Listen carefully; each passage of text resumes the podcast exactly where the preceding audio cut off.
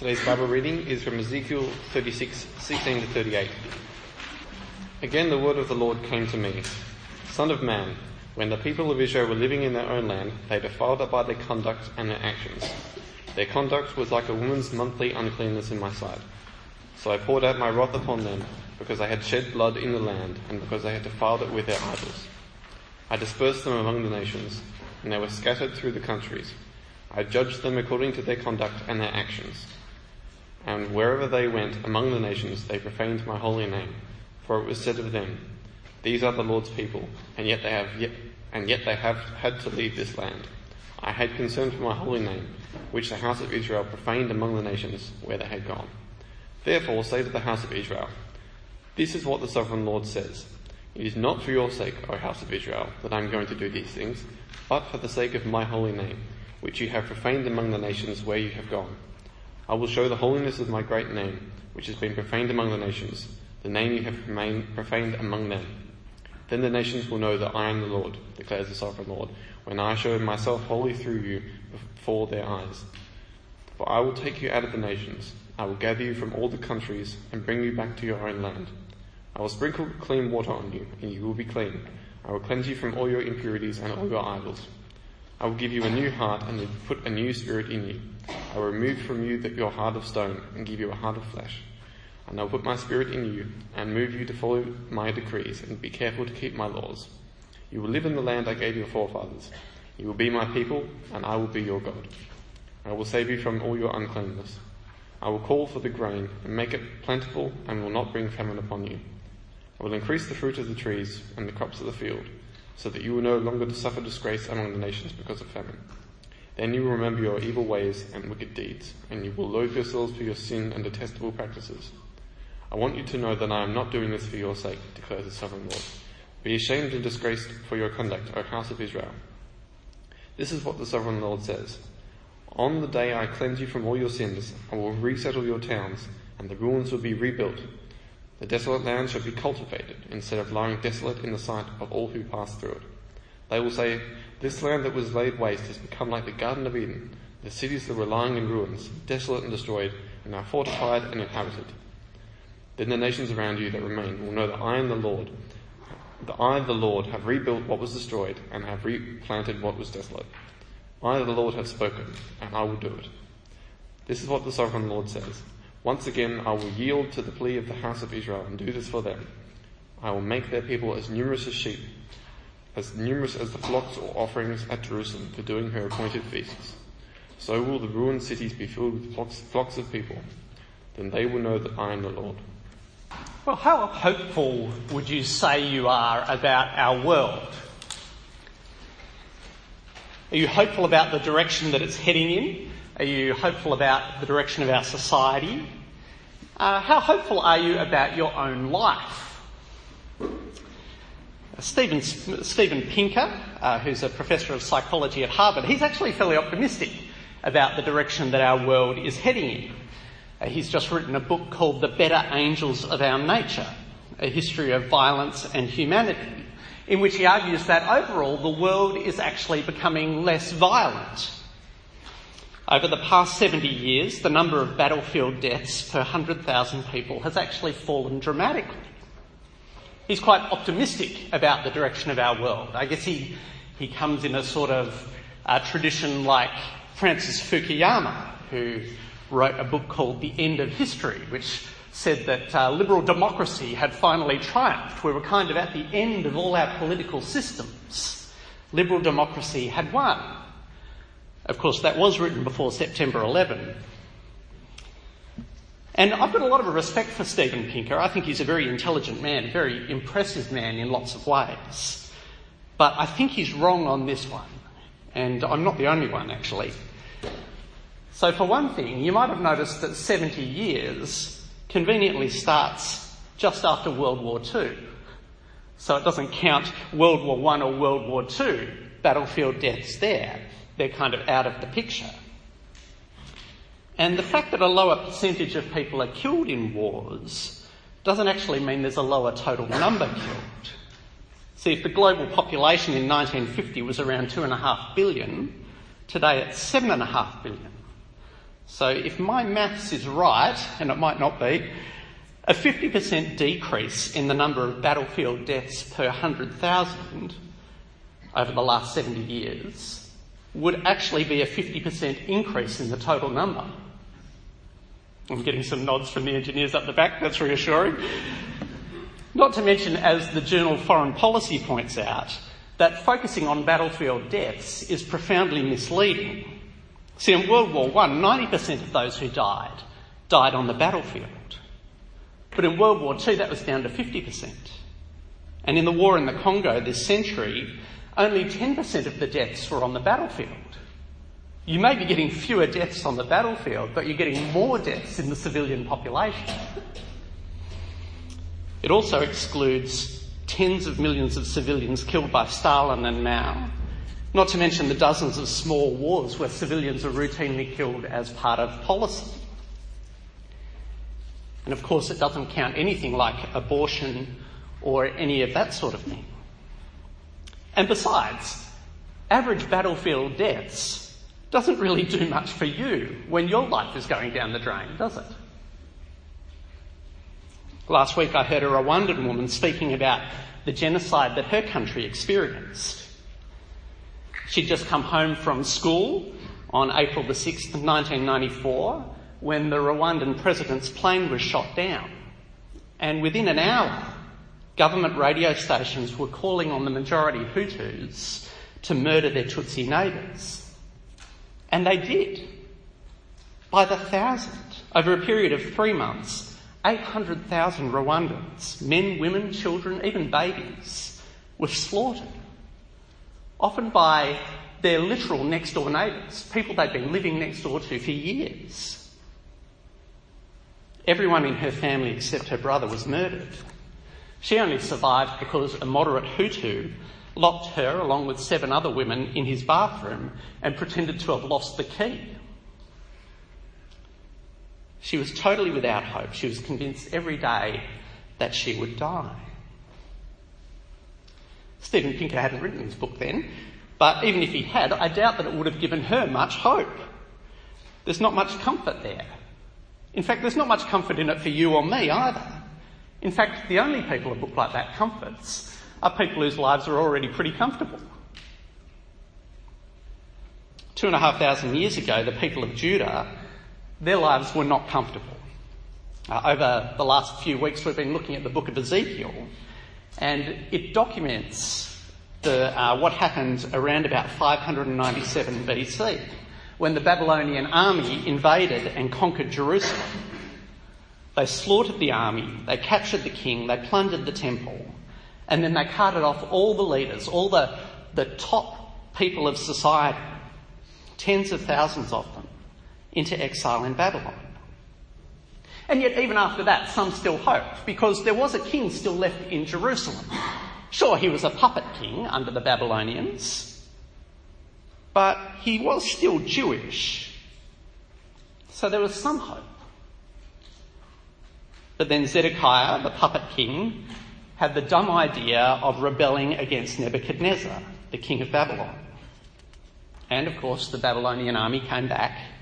They besieged Jerusalem for two years and people were dying of starvation within the city until finally their resistance collapsed. The Babylonians captured the city, they massacred the population, they burnt every significant building to the ground, they utterly destroyed the temple, and they tore down the city walls. Now, if this happened today, we'd call it genocide. That's exactly what it was. And for the first 32 chapters of Ezekiel, Ezekiel has been prophesying that this is going to happen. And in chapter 33, verse 21, we learn that it's all come to pass. In the 12th year of our exile, he says, Oh, no, not quite. We'll hold on to that. In the 12th year of our exile, in the 10th month of the fifth day, a man who had escaped from Jerusalem came to me and said, The city has fallen. And yet, even then, even after this final collapse of Jerusalem, there are still some people clinging to hope. Verse 23 Then the word of the Lord came to me, Son of man, The people living in those ruins in the land of Israel are saying, Abraham was only one man, yet he possessed the land. But we're many. Surely the land has been given to us as our possession. They say that drowning men clutch at straws. And that is what the Jews were doing. They were clutching at straws, hoping against hope that they might be saved. But then the Lord speaks and he destroys their hope. He says, Therefore, uh, say to them, this is what the sovereign Lord says. Since you eat meat with blood still in it, and look to your idols and shed blood, should you then possess the land? You rely on your sword, you do detestable things, and each of you defiles his neighbour's wife. Should you then possess the land? Say this to them. This is what the sovereign Lord says. As surely as I live, those who are left in the ruins will fall by the sword. Those out in the country I'll give to the wild animals to be devoured. And those in strongholds and caves will die of the plague. The people of Judah are hoping that somehow they'll be okay. But God says, no, you won't, because my judgment has come upon you. And God points out three things to them in, this, in these chapters. He points out that Judah has bad leaders, they have bad enemies, and they're bad people. So in chapter 34, the Lord commands Ezekiel to prophesy against the leaders of Israel, the shepherds. And he says, Son of man, prophesy against the shepherds of Israel. Prophesy and say to them, This is what the sovereign Lord says. Woe to you, shepherds of Israel, who only take care of yourselves. Should not shepherds take care of the flock? You eat the curds, clothe yourselves with the wool, and slaughter the choice animals but you do not take care of the flock. You have not strengthened the weak, or healed the sick, or bound up the injured. You've not brought back the strays, or searched for the lost. You have ruled them harshly and brutally. So they were scattered because there was no shepherd. And when they were scattered, they became food for all the wild animals. My sheep wandered over all the mountains and on every high hill. They were scattered over the whole earth, and no one searched or looked for them. Bad leaders are bad news. Whether it's Judah two and a half thousand years ago, or the Rwandan government 25 years ago, or dictators today like Kim Jong un, or Bashar al Assad, Robert Mugabe, Vladimir Putin. Bad leaders are bad news. We're blessed with a better political system in the West, but I don't know that anyone would really describe Donald Trump or even Malcolm Turnbull or Bill Shorten as really good leaders? I'm not sure. I don't think so. After all, that's why we like democracy, isn't it? Because it's a system where we can get rid of leaders regularly, because we know they're pretty rubbish. That's a good thing to be able to get rid of bad leaders, but it's not as good as having good leaders. Even in the church, we've had any number of disastrous leaders covering up sexual abuse, failing to teach sound doctrine, feeding on the flock instead of feeding them, preying on them instead of praying for them. Bad leaders are bad news. And Judah had bad leaders, but they had bad enemies too. And in chapter 35 of Ezekiel, the Lord calls out Edom for attacking Israel and gloating over the destruction of Judah. You said, They have been laid waste and have been given over to us to devour. Edom should have been, uh, whoops, sorry, that's not right. Uh, Edom should have been allies with Israel because, after all, they were sort of relatives. Edom were descended from Esau, the brother of Israel. But instead, Israel's closest relatives have become their worst enemy.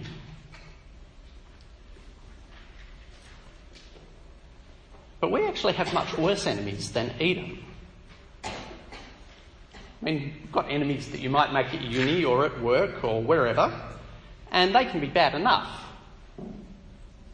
But they actually pale in comparison to our real enemies, to sin and death and the devil. Because they're enemies that leave you without hope. No matter how hard you try, you can't escape them. No matter how hard you try, you will sin. No, how, no matter how many vitamins you take or how many miles you run, you can only stave off death for so long. And in the end, you will stand before God on the day of judgment and you will be accused by the devil, rightly accused, of all the evil that you've ever thought or said or done. Sin, death, and the devil, they are very bad enemies to have. And you know what? You can't do anything about them. We're totally stuffed. It might be okay if we were good people. If we could actually say, look, I haven't done anything wrong. What's the problem? Satan's got nothing to accuse me of. I've got no sin. I don't deserve to die. But we're not good people, are we? Left to ourselves, we're just like Israel. So, chapter 36, verse 16. Again, the word of the Lord came to me. Son of man, when the people of Israel were living in their own land, they, they defiled it by their conduct and their actions. Their conduct was like a woman's monthly uncleanness in my sight. Now, women, don't get this wrong. Uh, God's not saying there's something wrong or something bad about having your period. He made you like that. He made you good. No, he's using a metaphor to say that Israel shed blood like it was just a natural thing. That their behaviour was like shoving a used sanitary pad in God's face.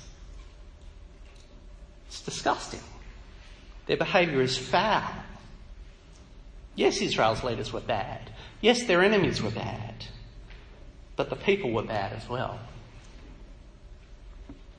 I wonder if you've realised that about yourself. That left to your own devices, you're actually not a good person. We love to blame our leaders and we love to blame uh, our enemies. But the problem is not simply out there, it's actually in here. You don't need to teach children to be selfish. But you've got to put enormous effort into teaching them to share. Even when you put that effort in, basically we manage to manipulate them and persuade them into socially acceptable forms of selfishness. We don't actually make them less selfish. We just teach them that if they behave like that, bad things are going to happen to them. They won't have friends, people won't like them. But it's all selfish motivation. Perhaps you've caught a glimpse of that evil in your own heart and you've tried to push it down only for it to sort of bob back up again like a rubber ball in water. You've tried to stop watching porn, but you can't seem to do it. You sense something of your own greed, but you can't stop buying stuff. You've glimpsed your envy at other people's success, your frustration when they get a high distinction and you only get a credit your pride, your anger. Maybe you've had that moment where you've just caught a glimpse of what you're actually like and you've recoiled in disgust. And God is kind that He doesn't let us look on that the whole day, but He does. He sees it all and it's disgusting.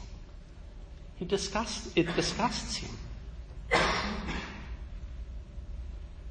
Through Ezekiel, God shows us that if, if it is up to us, we actually have no hope. We're completely stuffed. Israel had every advantage that you could possibly hope for. They're chosen by God, they're set apart by Him to be His special people. They're given His word, His laws to keep, and yet again and again they blow it. They stuff it up spectacularly, turning to idols, engaging in all sorts of evil failing to do justice to each other. And in the end, their evil overwhelmed them. And so if Israel couldn't do it, what hope do we have?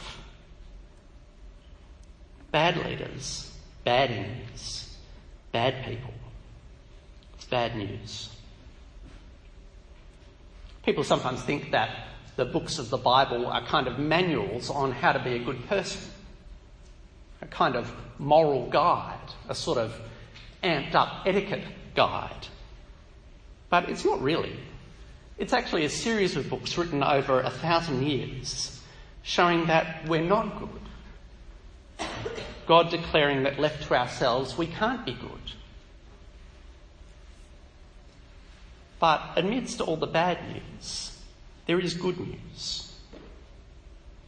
The good news is that though we are helpless and hopeless, God is not. So have a look with me at chapter 36, verse 24.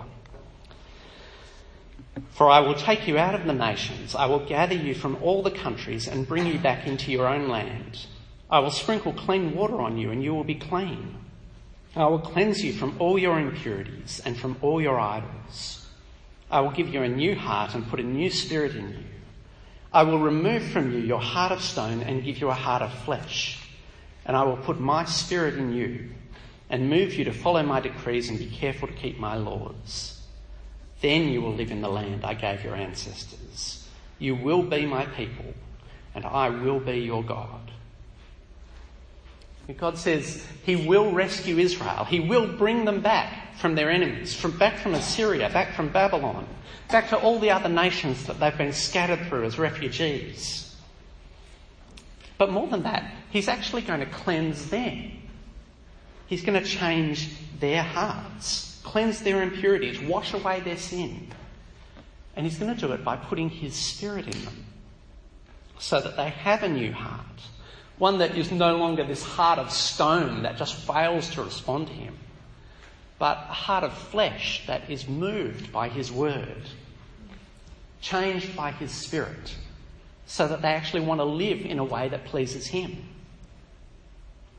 They can't do it. They're helpless. Who can change their own heart?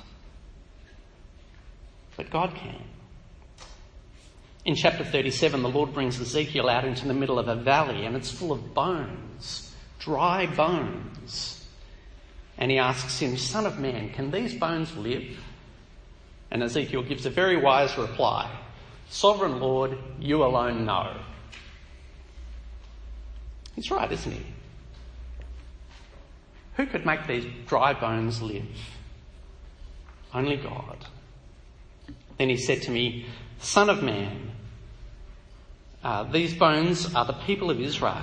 They say, Our bones are dried up and our hope is gone. We're cut off. The dry bones are Israel, but they're also a picture of us. That we're dead to God. We're unable to respond to Him, unable to make ourselves alive.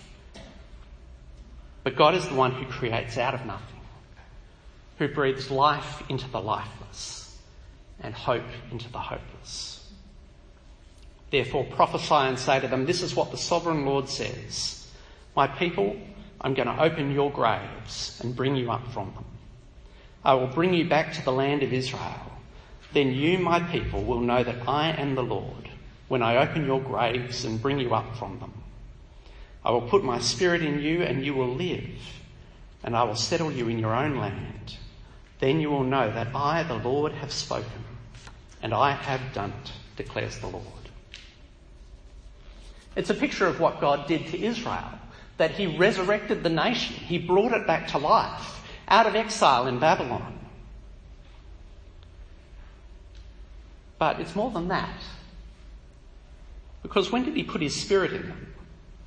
When did He transform them and give them a new heart? A heart of flesh instead of a heart of stone? Well, it wasn't when they returned from Babylon. They came back the same kind of people as when they'd left. Because the resurrection of the nation of Israel was only a picture of a future resurrection to come. A resurrection that could only happen to God's people when Israel's leader had been raised from the dead. So have a look at um, chapter 37, verse 24. My servant David will be king over them, and they will all have one shepherd. They will follow my laws and be careful to keep my decrees. How can David be king over Israel?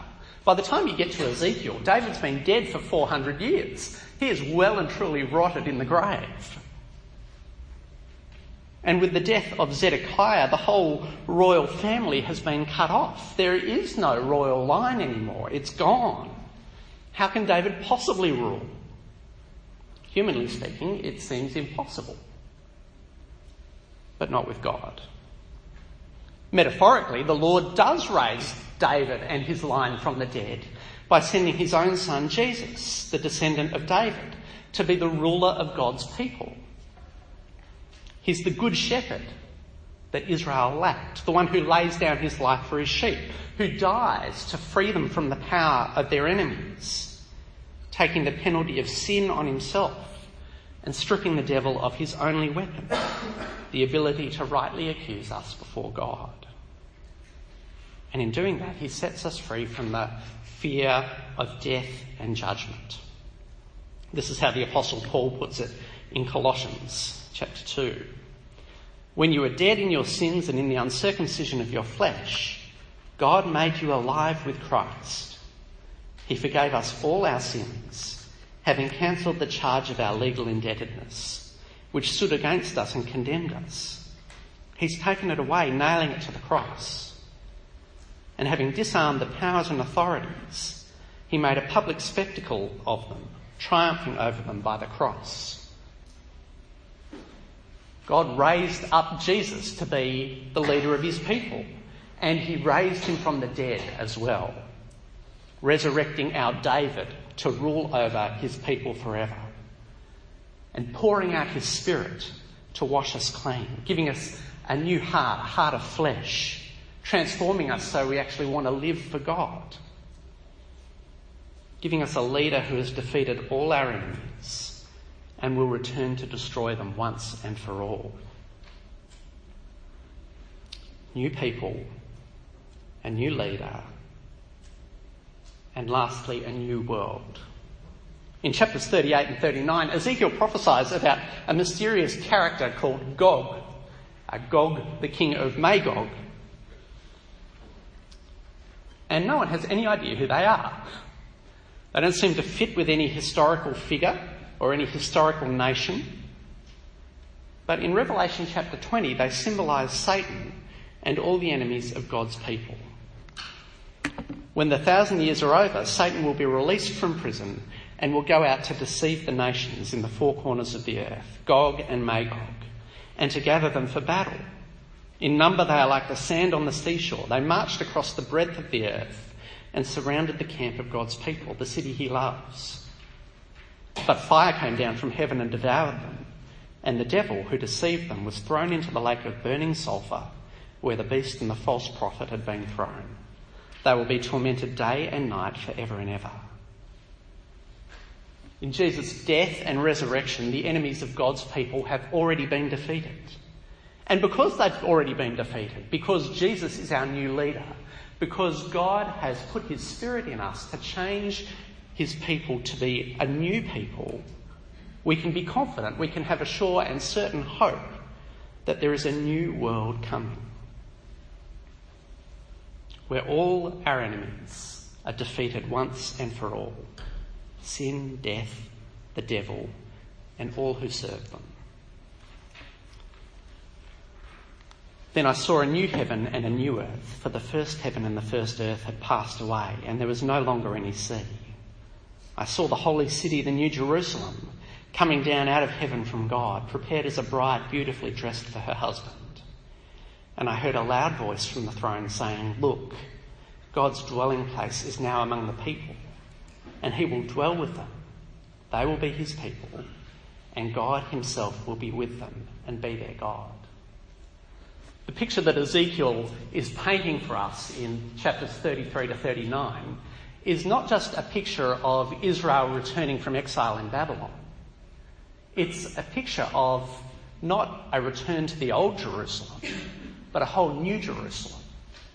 A new world where God's leader, Jesus, rules over God's new people who are transformed by his Spirit.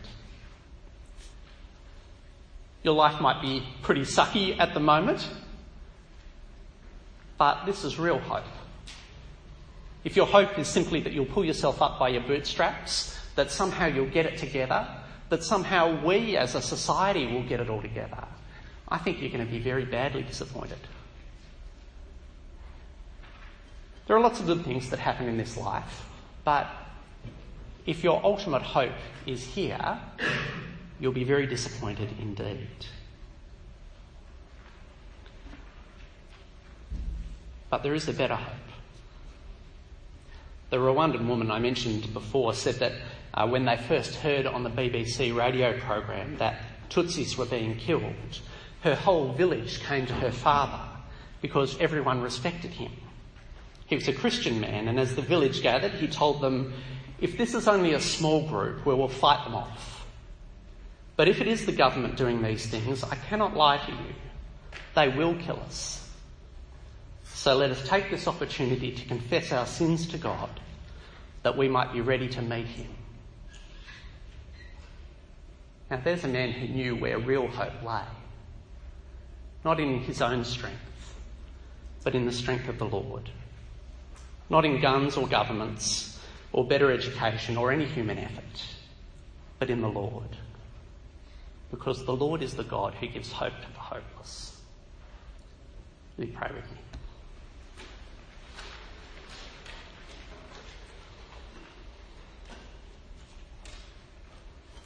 Heavenly Father, we mourn for the state of our world, for the state of our leaders, and for the state of our own hearts. Father, forgive us for our sin, we pray. And we thank you that you have sent Jesus, your Son, to pay for our sin, to raise us to new life, to pour out his Spirit, and to rule over us for eternity. Lord, we pray that he would return again soon to bring a new world where there is no more death or mourning or crying or pain. Father, help us to look forward to that. Help us to live in the light of that and to share the message of hope with the hopeless of our world. In Jesus' name, Amen.